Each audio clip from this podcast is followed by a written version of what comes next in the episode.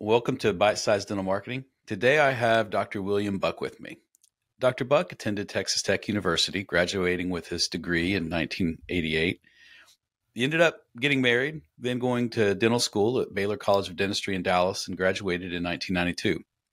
From there, he relocated to Pampa, Texas, where he practiced for 21 years. And in 2013, Dr. Buck came to Fort Worth uh, to be closer to your kids. I think you had a, a son or daughter that went to TCU, if I remember right. Both of my kids went to TCU, so that was, you know, we weren't really familiar with Fort Worth until my kids came down here. My daughter first, then my son actually played golf, some golf at TCU. So we just got familiar with Fort Worth and loved it. And when we decided we were going to make a big change in life, which is not usually what you do in dentistry, we decided this was where we wanted to live. So yeah, so we ended up here. I would love to hear about from when you graduated to how you ended up in Pampa to however many laters brought you to Fort Worth. Yeah, that's a it's kind of an interesting story. When you become a senior, there is a little panic that sets in because you're deciding, well, gosh, I'm fixing to have loans come due and I don't have a job and what's it going to look like and where am I going to go? And there was a moment I was actually going to go to the Air Force with a friend of mine, and we had actually gone through the whole process, and we were going to go in as captains, and thought that that may be kind of a career choice. But other opportunities came up. My friend was looking at dental practices and said, "Hey, I see this practice. It's in a small town, and the Texas Panhandle, and I know you're looking for a small town to go to, and this might be something you're interested in. So, just by chance, I was turned on to this lead, and we drove up and met a dentist who was wanting to transition out of his practice and and make a move, and it was a great town for us. Whenever we were looking, my wife was pregnant, and so we. Um, loved it, loved the couple, seemed like a good fit for us, and that's how I ended up in Pampa, Texas. Now, from 92 when you graduated to today, what has been the biggest quality of life improvement for you as a dentist at the office? You know, in 1992, the dental landscape was much different than it is today. When I went to that practice, we were keeping paper ledgers. We had a big paper appointment book, not computerized in the least. It was old school. And so when we would do send out billing statements, it was a process of running off copies of the ledger, stuffing envelopes, sending them. When you get out of dental school, and every dentist you talk to will tell you this, you don't know a darn thing about running a dental office and running a business. You know how to do a filling and a crown and take a tooth out but as far as running a practice, you don't know a hill of beans. So you're you're you're going out a little handicapped in the beginning. So I remember sitting back and kind of watching everything for six months and just seeing how everything was done and then say, okay, this is this is how we want to do it. And um, my very first computer system was Easy Dental, not very functional, but that was like a giant leap in the into the future from for the staff that was currently there, and uh, that made things a little bit more efficient. And then we went to digital X-rays. Um, we use ScanX, which is kind of a hybrid of digital X-rays. They're digitized phosphorus films, uh, but things were all combined in the chart. So you know, at some point, you don't have paper which was a huge convenience. And so I think just the digitization of dentistry has made it mm. much more enjoyable to practice. Now, whether it's whether it's that much more efficient and a cost saver, I don't know about that, but it sure made it more enjoyable and a lot easier to practice and extract information and just day to day functions. So I think probably that's been the biggest change is just the way dentistry has computerized over time. Do you feel like you had more people on staff then, or because I, I, will tell you, there were agencies, advertising agencies back in the 50s, 60s, 70s, you know, everyone's seen Mad Men, all that. they managed to get their creative out. They managed to service clients. They've managed to take care of that. And they didn't have substantially more people. And I sometimes wonder where the efficiency gains go. Because obviously, stuffing envelopes of all these things and making copies, like, did that efficiency go somewhere else? Did it translate? Do you think that dental today gets a higher quality of care, or is it just more digital? Walk me through your thoughts on that topic, because I I don't know That's that a my really good question. yeah, because I don't know that a client today in a marketing agency gets serviced better than they used to. I think that you know, and it used to be ran on blackboards. That's that's a great question and a great look at it. Um, I think day to day operations. I think that there was there's less time following up because you can send claims electronically. The turnaround is much faster than just snail mail. Mm-hmm. Uh, having things um, done electronically, like insurance claims and billing, does allow more time to maybe spend with the patient presenting a more comprehensive plan and financial arrangement than maybe it otherwise would.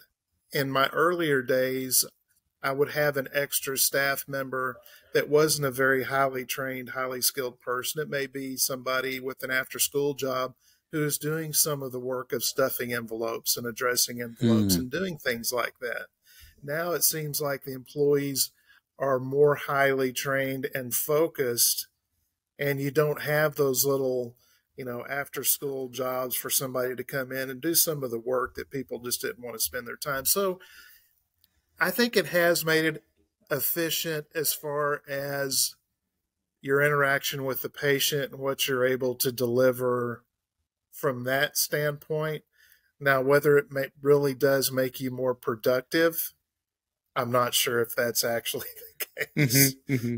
You only have two hands and two feet, so you're only going to be so productive, you know, in essence. But it does it does let you extract a lot of information and maybe tailor your practice more than it would be before we had all this information at our fingertips.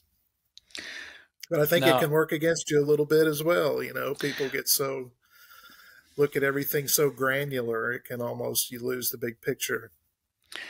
I think that's where that that's almost exactly where I was going to go. I I think that as efficiency gains happen, we find new ways to become inefficient. I, I, you know, we find more ways to waste time and waste money and and things like that that don't necessarily well, translate no Instagram to... and Twitter and Facebook either. So that's right. I'm sure. I'm sure there's a little bit more of that going on than there used to be too. But now, if you think back over the last, you know, 21 years in Pampa and the last 10 here in you know off Hulen Crossing Dental there in Fort Worth, if you could go back, sort of think in terms of those, you know, the so the the entire scope of the 31 years and the last 10 years what would you have told yourself at each of those moments?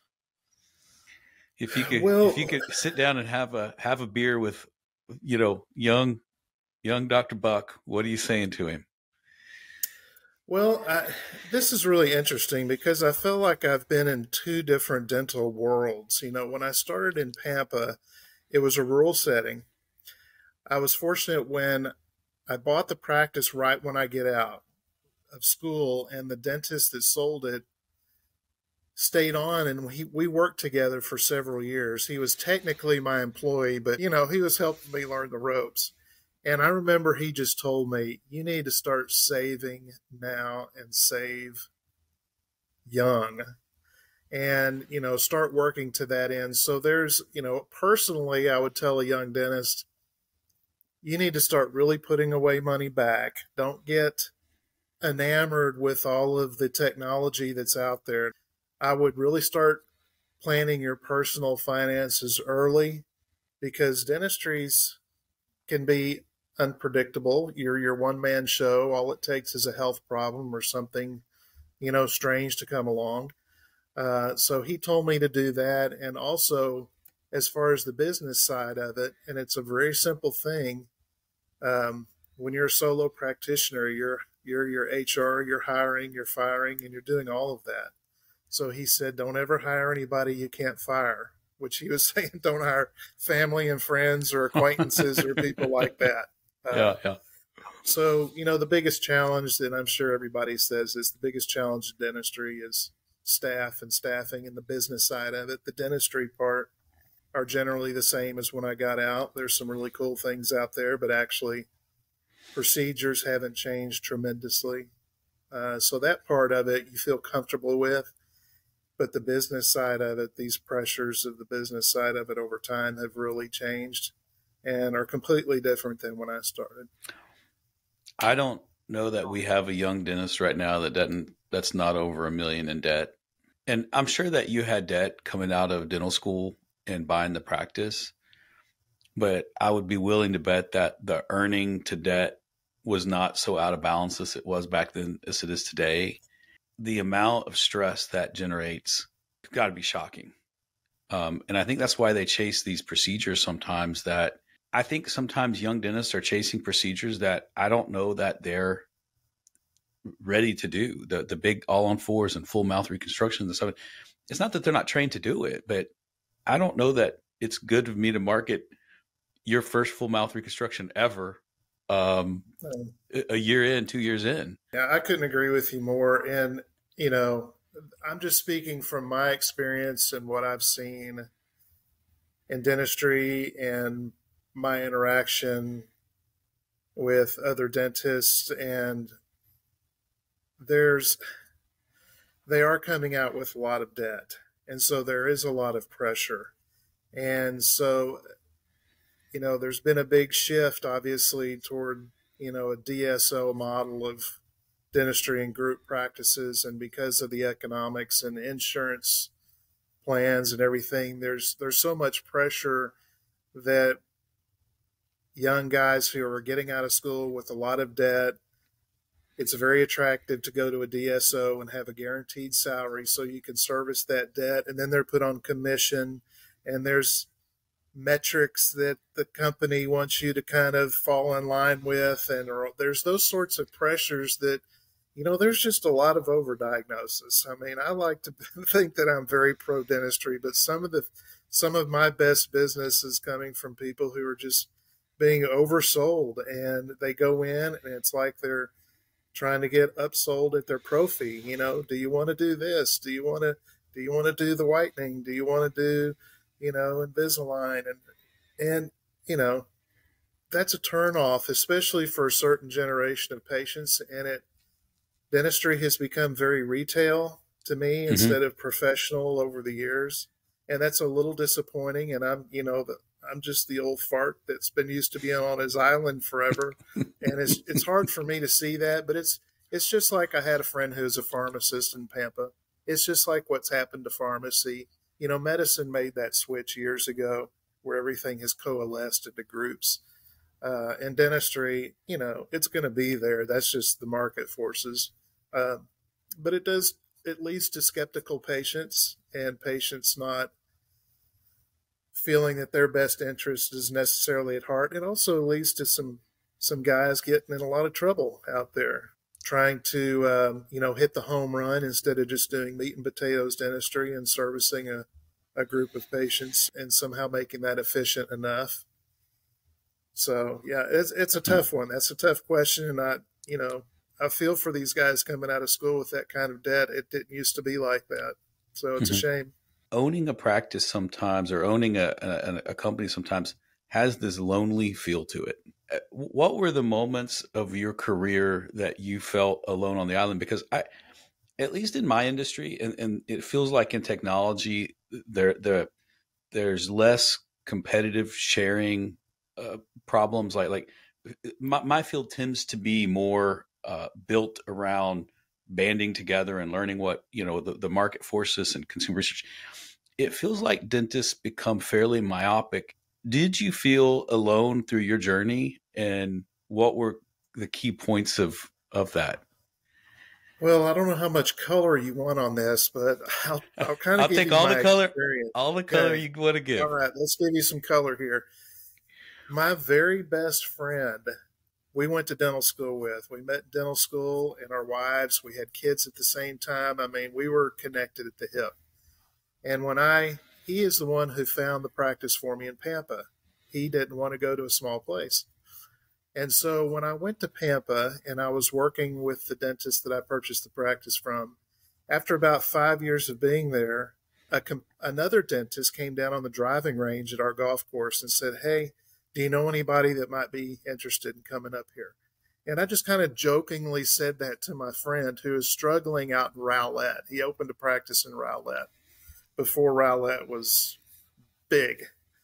So he said, I was just kind of half kidding. I said, Hey, why don't you move up to Pampa? It'll be fun. You know, we got kids. And well, lo and behold, he ended up buying this guy's practice.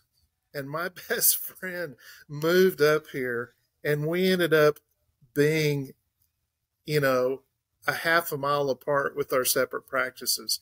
So in a strange way, I had we could we were always able to bounce some of these things off of when you have maybe a, a problem with a staff member, you're not sure how to handle it. It's like, hey man, what do I do? And I had somebody to go to see ease with. So that was very that was great. It was awesome.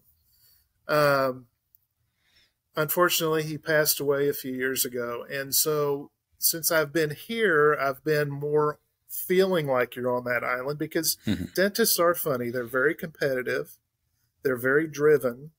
They don't like to share. They're always looking, you know. And so you're right. There is not a lot of sharing.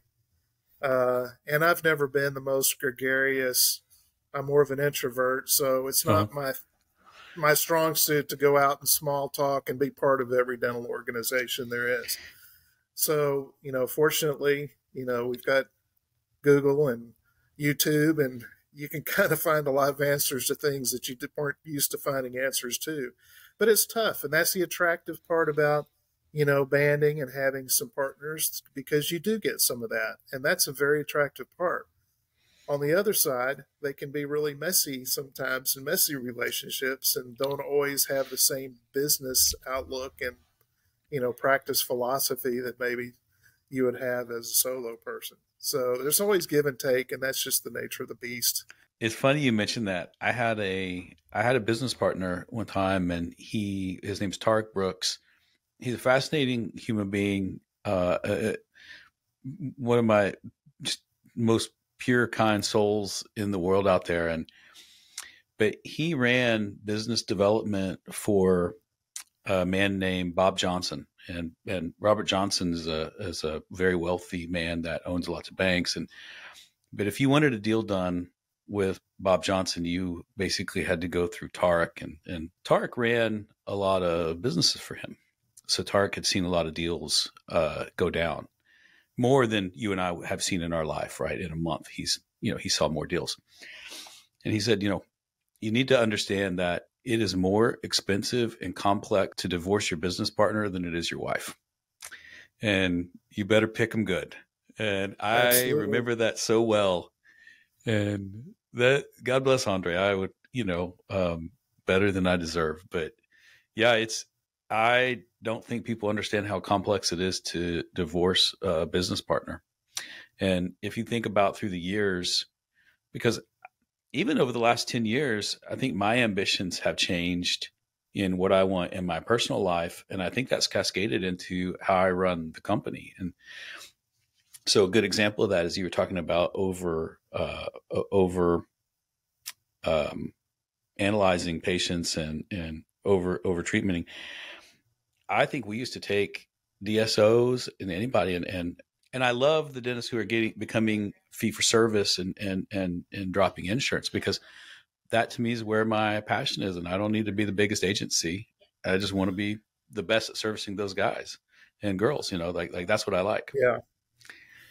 Um, and that's a very mature view of, of your business and that's that's the part that in dentistry you, as a you have to figure out what you want to be. What is my philosophy? What what am I looking to get out?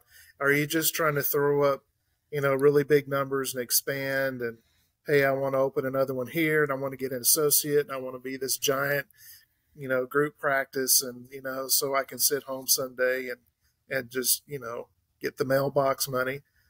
But it just, you know, it is so complicated and is a profession and it is ever changing. And sometimes less is more.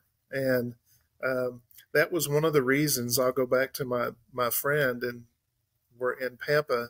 You know, we were never really felt like competitors and we never went down the road of, hey, let's practice together because we just knew early on that that probably wouldn't be good for the friendship. We were so intertwined personally in our families that that was probably not the right thing to do. And when I did end up moving to Fort Worth and made that decision that, you know, our kids are gone, they went to college, we're, we're kind of done, and we want a different thing for us as a couple. And I hadn't told my friend.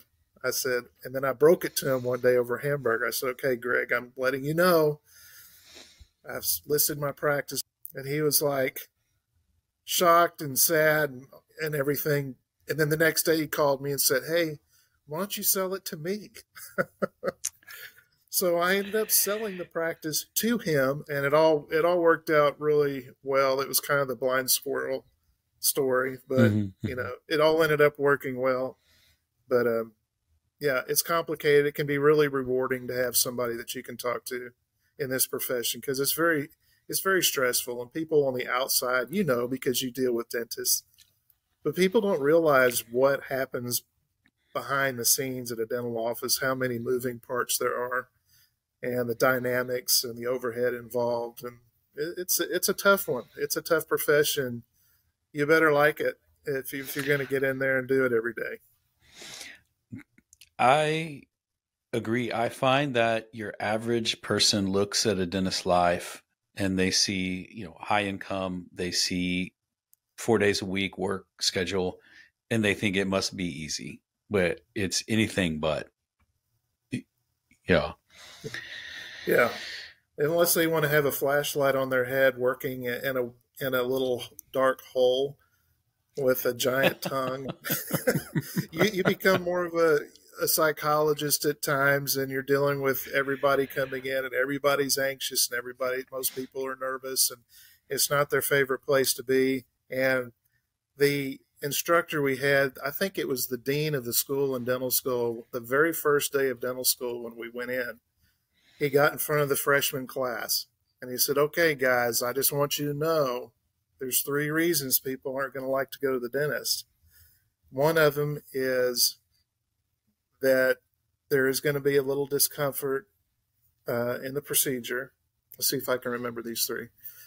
There's a little discomfort in the procedure. That's one, no matter how good a job you do. The other one is you invade their personal space. So we all have this bubble around our head that nobody is supposed to be in except people you want to be in there.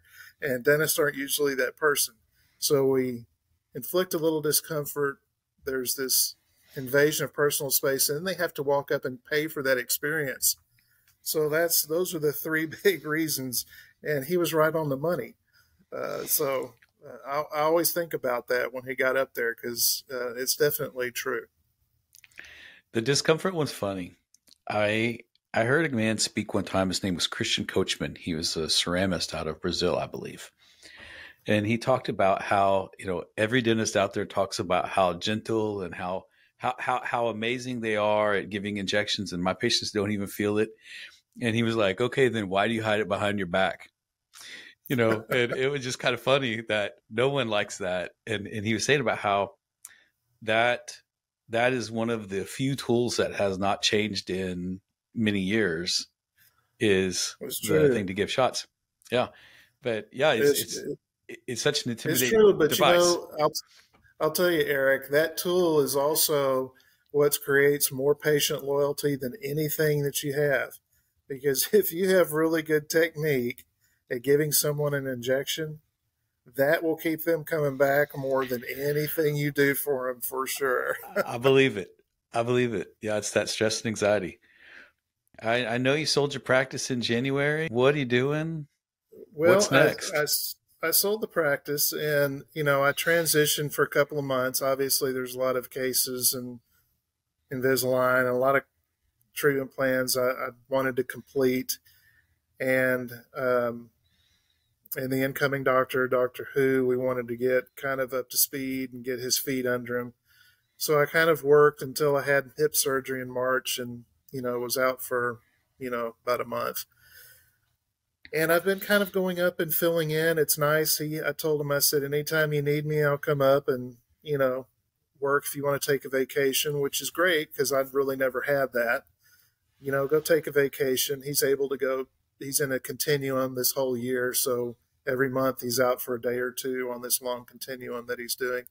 So I'm still, you know, keeping the hand skills going and going up and getting to do some of that. But right now I'm just trying to figure out, you know, what I want to do. I think I obviously like to utilize my dental knowledge in some way, but maybe not necessarily in the clinical side of it. I need to introduce you to a couple of guys out of um, that are doing some work in AI, and they're looking for dentists that will basically train them to help train the AI on how to read radiographs and how to how to do different things, and it's pretty fascinating where they're going, and and I'll, I'll certainly be happy to make that introduction. Well, Dr. Buck, thank you so much for your time uh, it's it's always been a pleasure, and I love doing your marketing through the years. And and uh, man, we sure have missed you the last few few years. So, but uh, thanks so much for your time. I appreciate you being on the show. Yeah, anytime. I appreciate you.